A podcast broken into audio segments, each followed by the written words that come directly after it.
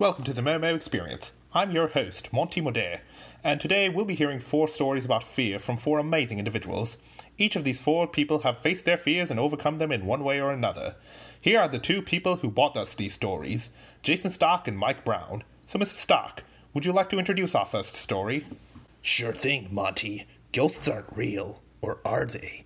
Neiman Carr takes us into a story about her experience facing the worst thing known to man Bloody Mary. Don't say it 13 times and avoid mirrors. Viewer discretion is advised. Thank you, Mr. Stark. Let's roll the clip. Hi, I'm Neiman, and this is my episode of my story of my fear of mirrors, and my story is called Eisoptrophobia. So, growing up, I was a huge scaredy cat. I blame my oldest cousin for this though, as he would constantly scare me with his mask and made up characters like Bloody Mary, among other things. I hate to blame him really, but he's definitely the reason I grew up being absolutely terrified of things like the dark and what's behind me as I'm going up the stairs when it's dark. My crippling fear, however, was positively Bloody Mary. Everything about that character is scary to me, and it makes me a little unsettled just writing about her. All because of Bloody Mary, I never wanted to look in a mirror for more than five seconds. I truly think this is what started my fear of mirrors.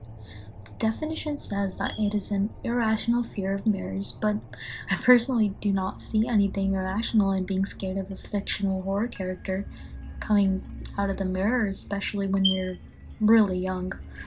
I have been over this fear for about one to two years, and come to think about it, I may have never gotten over it if I still continued to live near my older cousin. I'm not actually sure if I'm still over this fear though because last night my power went out for about an hour and it was pitch black and I was utterly terrified. And and now I'm just unsure if I'm actually over this. Nevertheless, I now live about an hour away from my older cousin once again, I do feel a little guilty for indirectly putting him at fault, but how else can I explain these fears starting? Looking at mirrors always gave me a gut wrenching feeling. Like that something was going to come out of there and drag me in, or even worse, my own reflection being evil. I remember every time I had to go to the bathroom at night, this is ridiculous, but I have to say. I would make my dad stand outside of my bathroom as the stairs were right next to the bathroom, and all you could see was darkness. The terrifying, evil darkness. I remember mustering the courage of going to the bathroom and having to leave the door open, with my dad facing the other way towards the stairs, half asleep. Well, even if he was half asleep, it sure made me feel se- secure knowing he was there. Another memory I can remember like it was yesterday was a very vivid dream I had when I was younger about the character I mentioned earlier, Bloody Mary. I was taking a walk with some family members near some houses and was glancing at the windows of each of the houses slowly while admiring my surroundings and the calm weather. Suddenly, I see a face in one of the windows, a horrifying face that must have scared me so much that I woke up terrified. It's probably the only dream I remember that clearly, and probably the only dream that made my heart leap out of my chest like that. Now, was I irrational to be this scared of things like the dark and a character like Bloody Mary? My parents definitely thought so, and I remember my dad talking to me about his experiences in India with ghosts. He might have said the story to me to remind me to be brave and strong, and that ghosts don't do anything, but it did quite the opposite. He basically just affirmed my fears of ghosts actually being real thought of a ghost haunting you is nerve wracking. Regardless of all of my experiences, I now am much more braver regarding my fear of things like the dark and the mirror. I really have come to terms with the fact that fear isn't real, it's something that you create on your own. It's up to you whether you want to believe it or not. And that is my story.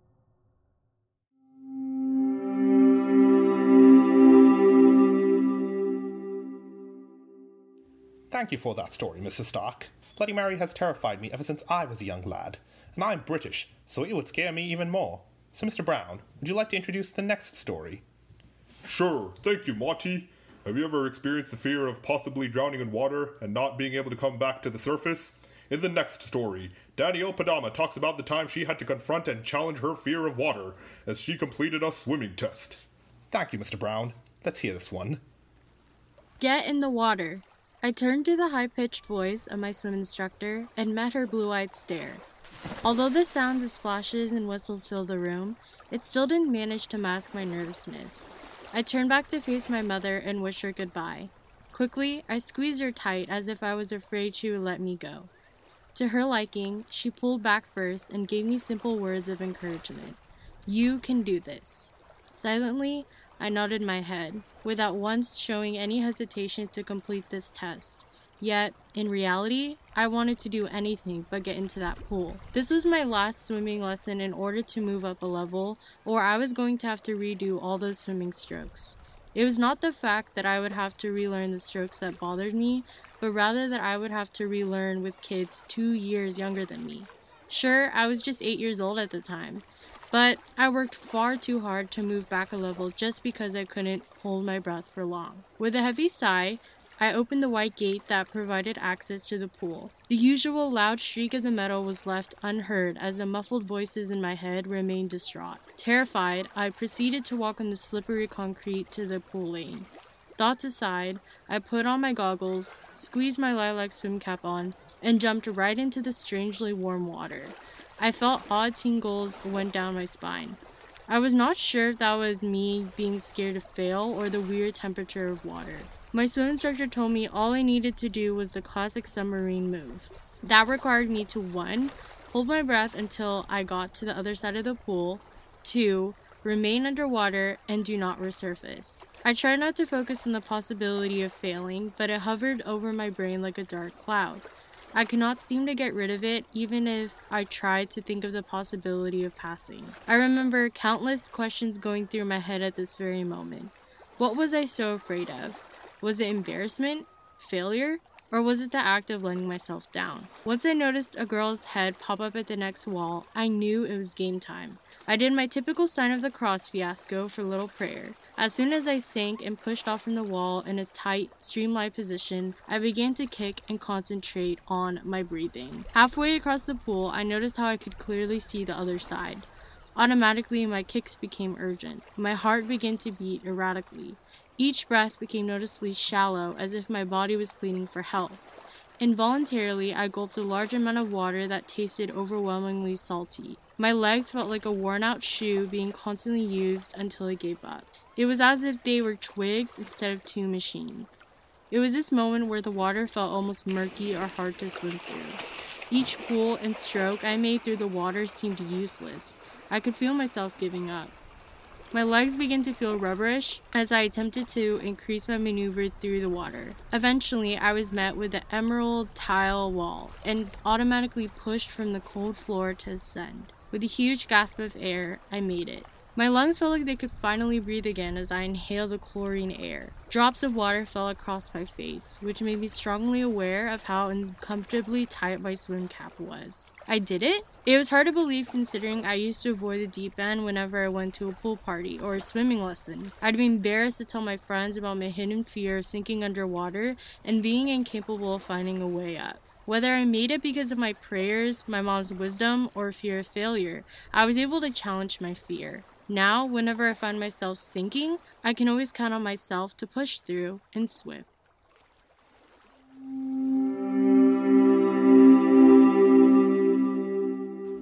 That was a nice story. I loved how she could push through and make it to the end, even if she was scared. So, would one of you guys like to do the honors of introducing this next story? I guess I'll go. Failure can really hurt you and make you scared of trying. But like Manjeesh Bhattacharya learned through his experience at Math Club, you can get through anything with effort. Hmm, this sounds like a very interesting chap. Let's hear it. In sixth grade, my mom decided to put me in this club called MATHCOUNTS. My mom loved to do math with me as a kid, and I liked to learn from her, but this was one of the first times I had ever done it officially. At the end of the year, we had to take a test.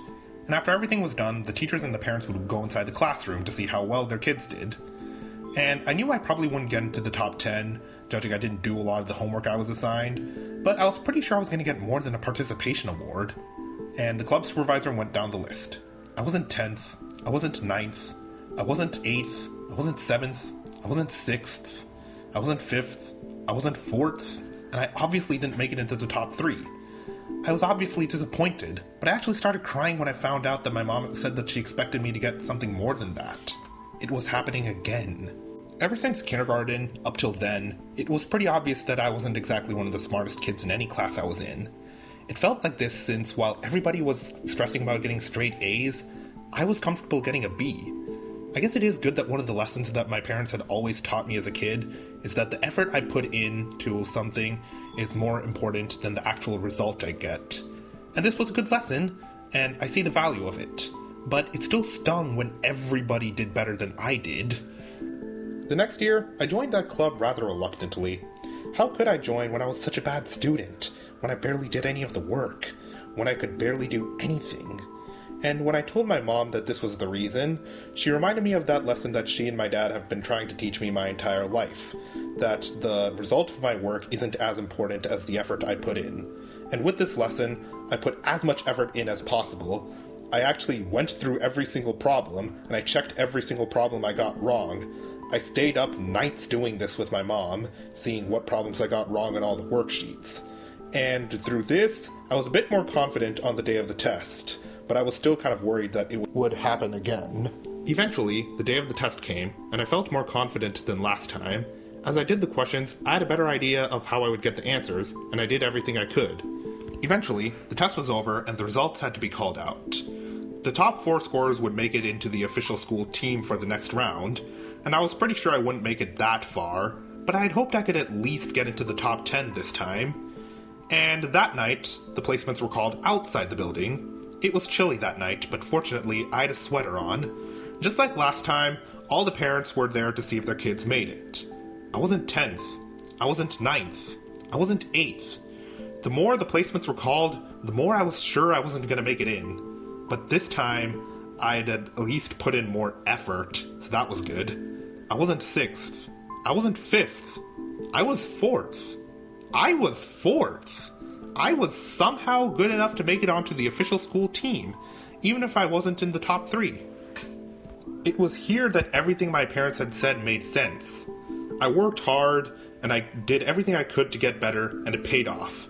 As long as I put in my best effort, I could overcome pretty much anything that got in my way, even fear.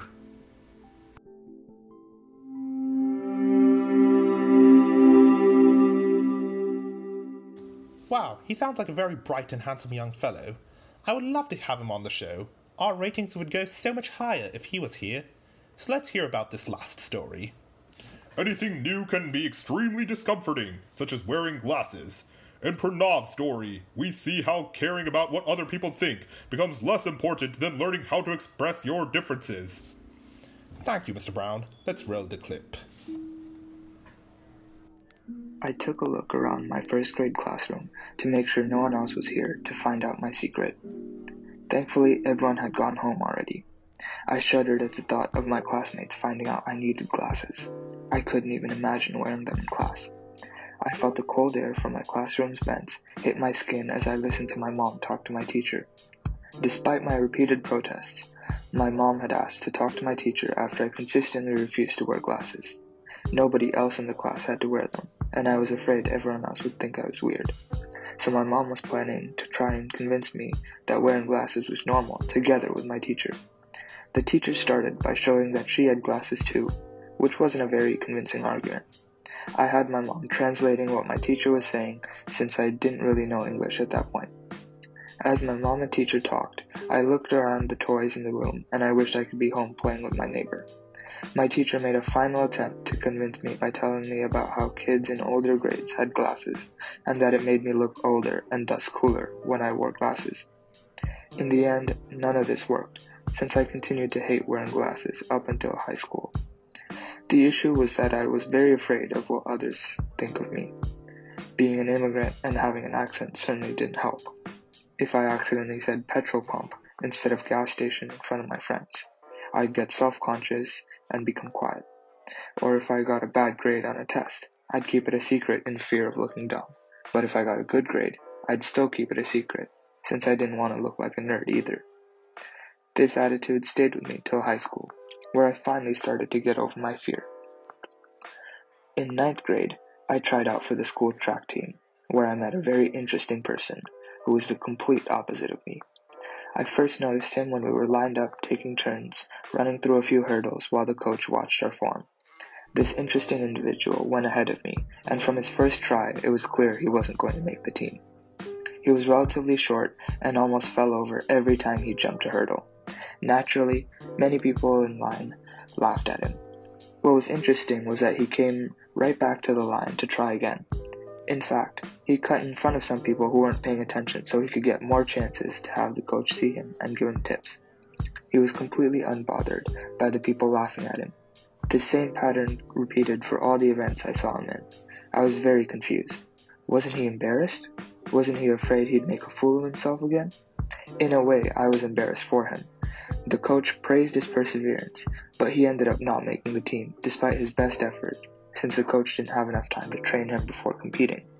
Throughout high school, I gradually became less fearful of what others think of me thanks to encouraging friends, teachers, and family. In my senior year, one of my friends introduced a person from track trials, and he joined my friend group. I had heard rumors about the stunts this person had pulled, embarrassing himself time and time again. I once asked him how he wasn't afraid of embarrassing himself. To my surprise, he replied by saying that of course he was afraid. It was just that his desire to not regret anything was stronger than his fear, allowing him to try his hardest in whatever he does. His attitude reminded me of a line from one of my favorite shows. The only time a man can be brave is when he is afraid, according to Ned Stark from Game of Thrones. He helped me realize that I was focusing too much on trying to be fearless rather than being courageous.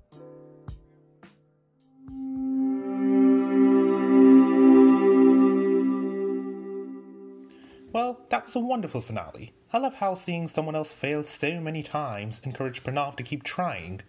Well, that's it for today. Thank you for your time, Mr. Brown and Mr. Stock. No problem, Monty. Yeah, thanks. So, I'll take this time to give credits to everyone involved. Obviously, I would have to give a shout out to the four writers Neiman Carr, Danielle Padama, Manjish Bhattacharya, and Pranav Manoj. I would also like to give credits to Pranav Manoj for editing this entire thing, and I would like to give credits to Manjish Bhattacharya for giving us voices. I know it's weird that I said that, but just roll with it.